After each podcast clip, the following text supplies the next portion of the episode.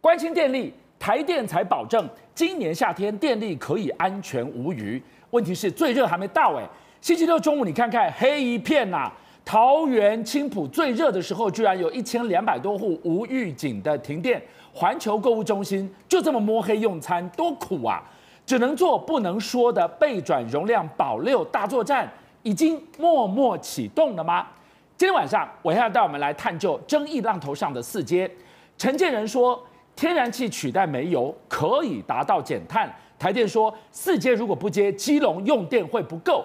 立委直接打脸，这些根本是倒因为果、倒果为因的话术啊！最近各位观众朋友，天气热就是没电呐，啊，你别骗小米党。昨天下大雨，今天可以看起来用电可能就舒缓一点，嗯、因为气温整个降下来。是。可是昨天以前呢，礼拜六、礼、啊、拜五抓个变变久，对不对？所以呢，一热我根本都不用讲，你免看都已经怎样了。只要天气热，六月三号，哎、欸，这个是什么时候？就是上个礼拜六、礼拜五的时候呢，马上环球购物中心在桃园马上大停电，为什么？因为大家都冲到购物中心去了嘛，就像个天气的几十瓦时，爆气啊，气啊。那它用电量大的时候呢，一下子哎，它突然跳电。而且观众朋友，这种假日我就是在拼这档冷钢呢。你搞到停电，我为什么要做行李？而且一次不是停三分钟哎，不是停三十分钟哎，停三个小时，让可以用着料料啊。他赶快回头问台电怎么回事，他说电缆故障。好，下次再问呢，他告诉你馈线跳脱就是用电的负荷大嘛。但用电负荷大，你要知道哦，观众朋友。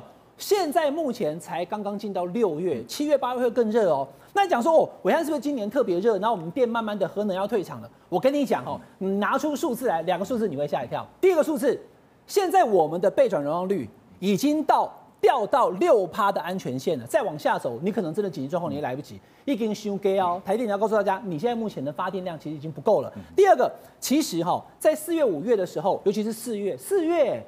四月其实基本上不是很热的时候啊，都已经有四到五次掉到六趴以下。第三个，其实观众朋友你要知道哦，今年你整个去看它的那个用电量，整体的量跟往年比其实没有比较多，可是它已经占百分之六，表示什么？表示我们现在的发电的那个分母基础其实已经没有往年发的多了。那为什么？因为核电慢慢退场的情况之下，你要拿其他电来补。那我们现在有什么？我们现在就是天然气发电。这两天大家都爱谈。基隆的外木山协和电厂四街是，那大家已经讲到哈，基隆市政府跟这个经济部还有台电都已经龙刚被对付公堂啊。你蔡总统今天跑出来了，蔡总统之前记得桃园三街吗？早教永存四个字你写的，最后呢早教抽起来盖上去压上去，我们要做三阶天然气的接收站。现在四阶在基隆协和电厂外木山，哎，他正好就跑去基隆骑脚踏车，有没有？跟陈建仁院长一起去。对，六月三号世界自行车日。跑到基隆的外木山去骑，结果呢，大家在问他民进党的那个性骚扰事件不回答，问他用电的问题他也不回答，搞得中华裔的 KTV 的东西啊！哎，你来到四街的现场，对，问你用电，这个是天经地义、合情合理的。好，我告诉你，他不讲，陈建仁接着讲，陈建仁副总统院行政院长跑这个不是副总统，前副总统现在行政院长，他跑不掉啊！对，大家给他读访问，好。那你要问我对不对？基隆的四接，基隆的协和电厂变成是天然气接收站，以后是天然气发电厂，对不对？嗯、他马上就跟大家讲了，拿一个麦克风跟大家说，对，我们现在呢，这个协和电厂，观众朋友，这个行政院长陈建他没有讲错哦，他说过去，哦，long long time ago，协和电厂是个燃油电厂嘛，它也很久没有的，它早就已经没有在烧油了啦。可是烧油、烧煤跟烧燃天然气，它的污染程度油最重，再来是煤再点，没错。所以他说，现在以气换油，哇后嘞，大家拢求出来啊。以前我们烧油，吼，还空气当中弄那些臭草，对不？今晚已经不会烧油啊。现在是什么？也不是干净的煤，干净的煤在新的讲。他说，我们现在以气换油，对，好像跟他谈丢呢。我们以后就是烧气而不是烧油了，所以基隆人应该拍手才对了。那他没讲错啊。好，那他没讲错。我刚才有告诉你，你燃油的话，确实它的 PM 二点五跟相关的空气污染，甚至是酸雨，对，没有错。但燃气呢？燃气会排碳，他没有告诉你。那如果我是用核能的话，既不用担心油，也不用担心气，核能也是一种发电，但是被民进党排除了。是，所以状况就变成是，现在目前基隆人要听到的不是蔡总统骑脚踏车过去不回答。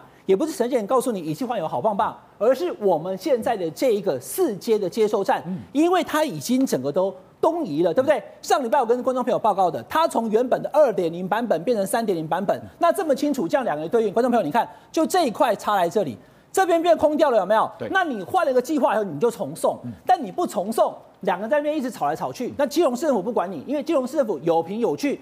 既然你的环评当时通过的时候是以这个二点零版本，左边这个图的样子，你改成右边这个的，请你重送。对。我基隆市政府也不是不审，你重送我就会重审，重审之后没有过，我再告诉你我的理由，就是按照这个整个程序来。但是台电跟经济部现在跳起来了，说会是国安问题啊，到时候没有电怎么办？哈，观众朋友记不记得？三阶那时候要盖，我们还做公投，就告诉你没有三阶，对，台湾没电。现在四阶告诉你没有四阶，台湾没电。后续还有五阶、六阶、七阶，一样的理由。你的闷闷哇，你的 K 瑞的后啊，对不对？但是问题是你回过头来，你讲归讲啦，我们中华民国是一个法治的国家，你今天环评改动了你原本那个环评时的那个设计图，你就是应该重送，重送再来讲。那这件事情呢，让潘中正我刚刚讲三阶，他非常有感。潘中正他就讲说，哎，我当时在桃园的时候是。郑文灿跟蔡总统来过，是我长焦永存的。后来我还要在那边拼命的要去联署，我要对不对？但当为什么郑文灿当桃园市长的时候，没有替桃园的海域把关，反倒是配合中央？现在谢国梁看起来是跟中央对着干，对不对？可是没有错，经济部跟台电可能看谢国梁就是说，你这样子让我们发电的时程受影响。但是观众朋友，对三十万的基隆市民来讲，基隆市的市长谢国良才是做对市民有益的事。讲了这么多的选项。核能还是不可碰触的佛地魔，不能平心静气讨论吗？好，所以观众朋友你就知道了哈。现在台湾现在目前第一个风力发电，好，还有太阳能板、绿能，嗯，然后火力发电有燃煤、燃油，燃油很少了，然后天然气，对不对？那再来是什么？就核能嘛。可是核能要排除在选项之外的时候，刚刚讲那么多，为什么要做天然气接收站？就是要靠天然气发电。嗯，但问题是，俊亮哥，我都没有谈这个话题耶。如果台风呢？如果海海岸海域被封锁了，你根本就送不进来，你还干什么接收站？你盖一百个接收站，没有船来都没用，对不对？所以大家倒回去想说，那核能怎么办？观众朋友，上礼拜我是不是告诉大家，新北市已经放弃上诉了，对不对？对有关于干式储存槽，那很简单，你只要把现在目前核一、核二、核三其实还可以再用哦，它里面其实没有满哦，特别是核二，因为核二比较新一点嘛，哈。你核二的电厂里面的已经使用过燃料棒，在那个里里面的那个湿式的储存槽里面，对，把水池里面拿出来，放在核电厂。同样是核电厂，不是放你家隔壁哦，是，是放在核电厂核二厂的附近，核一厂附近的干式储存槽。对，拿出来之后，里面就可以买新的燃料棒再发电了。所以国外的发电厂都是可以用四十年、六十年、八十年，可是我们用到四十年都要停住了。好，那观众朋友绕回来，我解释这么多以后，那新北市不是不上诉了吗？OK 啦。我合二合一可以处理的，你就取出来，取出来，那就可以继续用了。新北市不上诉了，等着你这个台电再来送我干式储存槽要申请，对不对？台电不送申请了，台电说：“嘿嘿，我也不要啦。”你一直说要的，台电现在怎么样？来，观众朋友，台电现在哈送审十三次，嗯新北市政府好，我就讲嘛，以前包含朱立伦、包含侯友宜对核电很有疑虑的嘛，他没有给你过嘛，他现在他。为了台湾，大家晓得好，那我们来尝试找到核电使用的可能性，possibility，对不对？对。好，我我不上诉了，你送吧，我不送了，你送吧，我不送了。所以台电打假球，你送吧，我不送了。台电现在不要，他不要再送件，他没有件我怎么审？嗯。所以台电他现在看起来他也不敢拿不用核电，因为大家会生气。民进党要选举，他我他讲，那那我不送件，那新北市政府说我不挡了，你送他不送，所以搞来搞去以后。现在你已经盖好的，哎，合一的干式储存槽，观众朋友再讲一次，合一的干式储存槽已经盖好了。可是呢，侯友谊上次我有看他在讲哦，就是他盖在这个核一厂外面，但是厂区内啊，是，就是在反围墙内。对对对对，他他希望盖在里面，盖在室内的，而不是这种户外的。嗯，那反正现在台电跟新北市政府明明已经得到的共识，就是把干式储藏给盖起来，就可以再用核一、核二甚至核三的。但是台电不送件，新北市不挡也没用，就这样整个拖下去。他山之石可以攻错，俊阳哥马上跟你讲，这个叫做斯诺维利亚的核废料的干式储存厂完成有没有？它的核电厂立刻有没有当场多二十年？二零四三年是把那个雷都更加好的款，只要干式储存厂一盖起来以后，斯诺维利亚的核电厂它的废料拿出去干式储存槽，再用二十年，用到二零四三。好，原先我们本来以为法院的那纸判决让核一、核二的干式储存的新建计划就解套了，没有。台电现在将在那个地方，你怎么看？呃，这当然就是政治影响专业啦。因为大家想想看哦，台电如果本于它的专业，它过去是这么希望能够设置干式储存槽，那只是是因为水保计划没有过，所以跟新北市政府打官司。好，那新北市政府如果输了，台电是不是应该按照它过去的计划，赶快把计划送给新北市政府，让新北市政府核定？理论上应该是这样啊。而且新北新北市政府也在等它来核定啊。哎，结果没想到台电不送了，不送原因是什么？不送原因当然就是政治因素嘛，就是因为呃，蔡英文总统他要推非核家园嘛，他不希望这个干式储存槽设立之后呢，可以给核一有延役的机会嘛。那我跟大家解释一下这个相关性在哪里，因为现在核一、核核核一、核二他们的反应炉里面已经有非常多的燃料棒，这些燃料棒本来是用完了要先放到那个湿式储存槽，就是所谓的水池里面，那水池。把它弄完之后呢，再把它移，如如果干式再移到干式，但现在因为没有干式，所以水池也满了，水池满了，那反应炉就退不出来，塞车了，就塞车了嘛。那所以合一的呃干式储存槽只要一设好，哎、欸，那不就解套了吗？哎、欸，可是台电我不送了，好不好意思，所以怎么样，刚好卡住，就让你合一，你想延役也不能延役。这就是一个政治操作了，这就是为了蔡英文的非核家园嘛。所以我每次看到蔡英文在那边宣传自己的绿电的政绩呀，说我们现在的绿电呢，已发电已经超过核电了。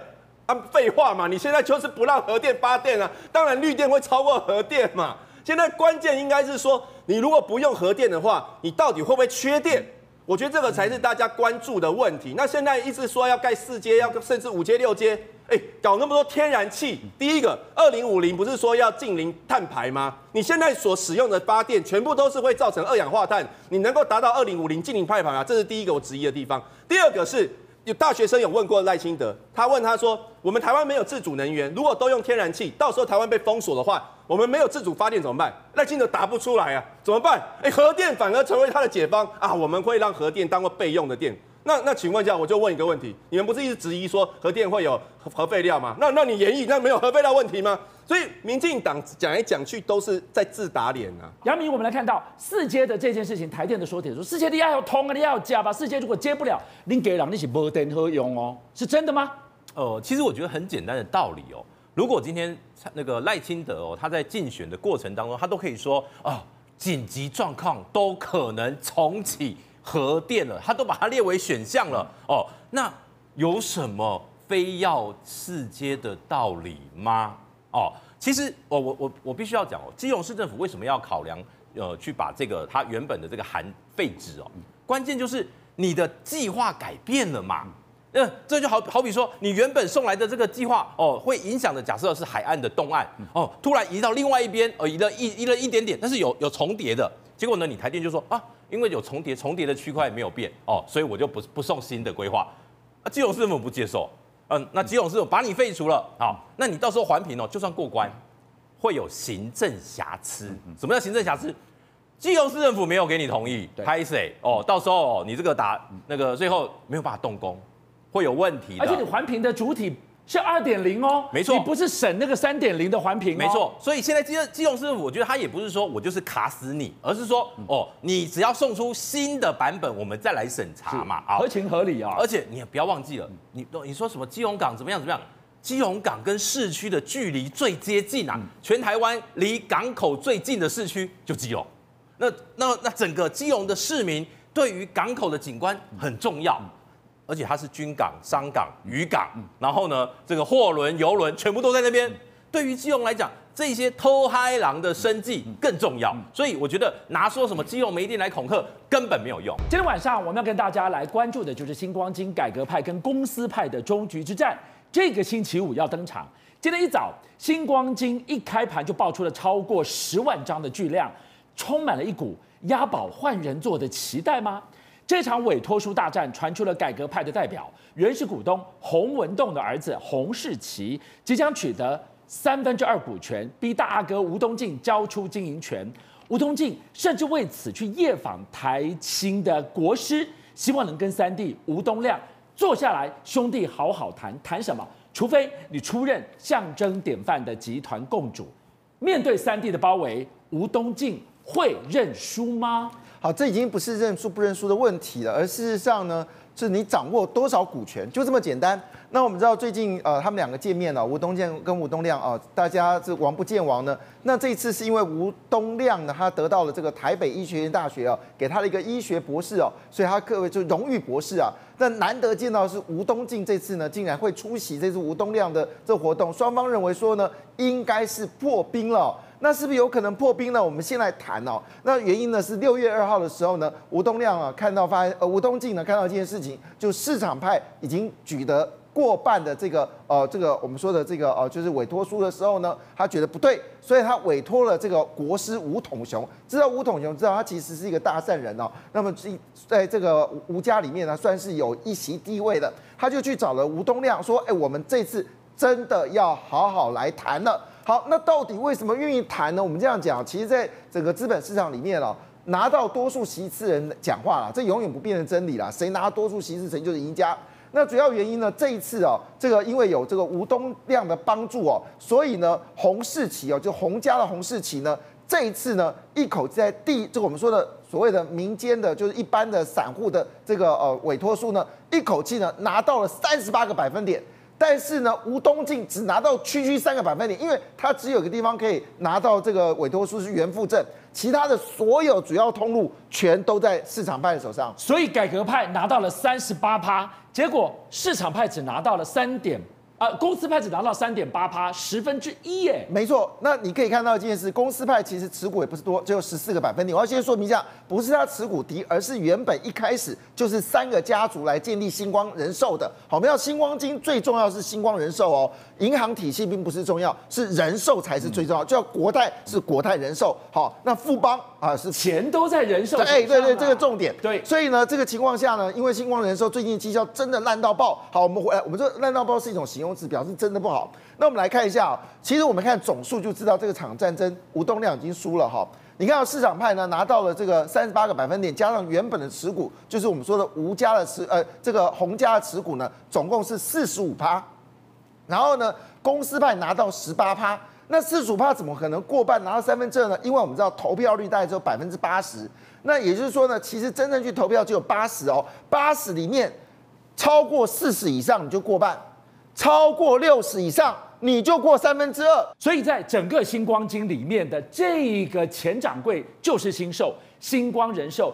你说星光人寿的表现真的是让人家觉得脸上三条线有多糟啊？你知道星光人寿握有多少投资金额吗？高达三点四兆新台币哦，而且每一季还有将近百亿可能的投资金额，所以其实是一个大金鸡母。那我们知道星光集团在过去其实包括星光三月啊，还有星光人寿，还有所有的星光的这些大的建筑案，呃大的这个建案呢，其实星光是一个非常有钱的。但是很抱歉，我们看这个财报啊。希望今年第一季啊，其实今年第一季呢，大部分的寿险公司已经开始由亏转盈了哦。但是你看哦，富邦已经赚钱了，然后呢，这个呃南山人寿最惨，南山人寿也都在赚钱了。就你看亏最多是谁？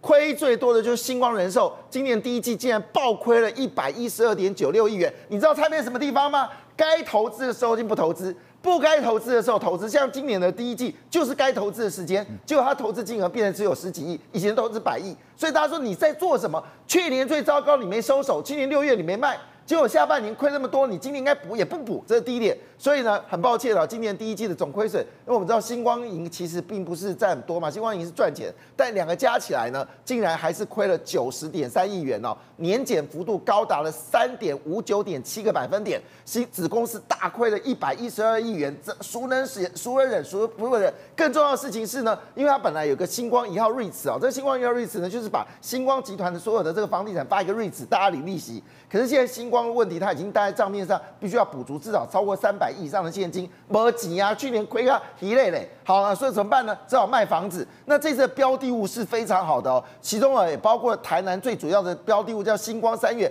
百货大楼，这个价值有四十三亿，还有包括星光天母这个吉斯杰斯堡全栋是一百一十四亿，这样打包起来呢，大概可以卖到三百亿。对不起哦，这都是星光集团的。过去累攒下来的这个祖产一次出清啊，就是你们吴东进家族做的实在是不怎么样嘛。好了，那我们知道，其实过去这段时间哦，早就他们的星光集团的妈妈早就已经不满意了，当时就希望吴东亮来接这位置。为什么？我们来算算看，二零零八年因为金融海啸，他卖了新义联勤土地，这块土地多值钱呐、啊。后来二零一九年卖到星光三院 A 十一馆。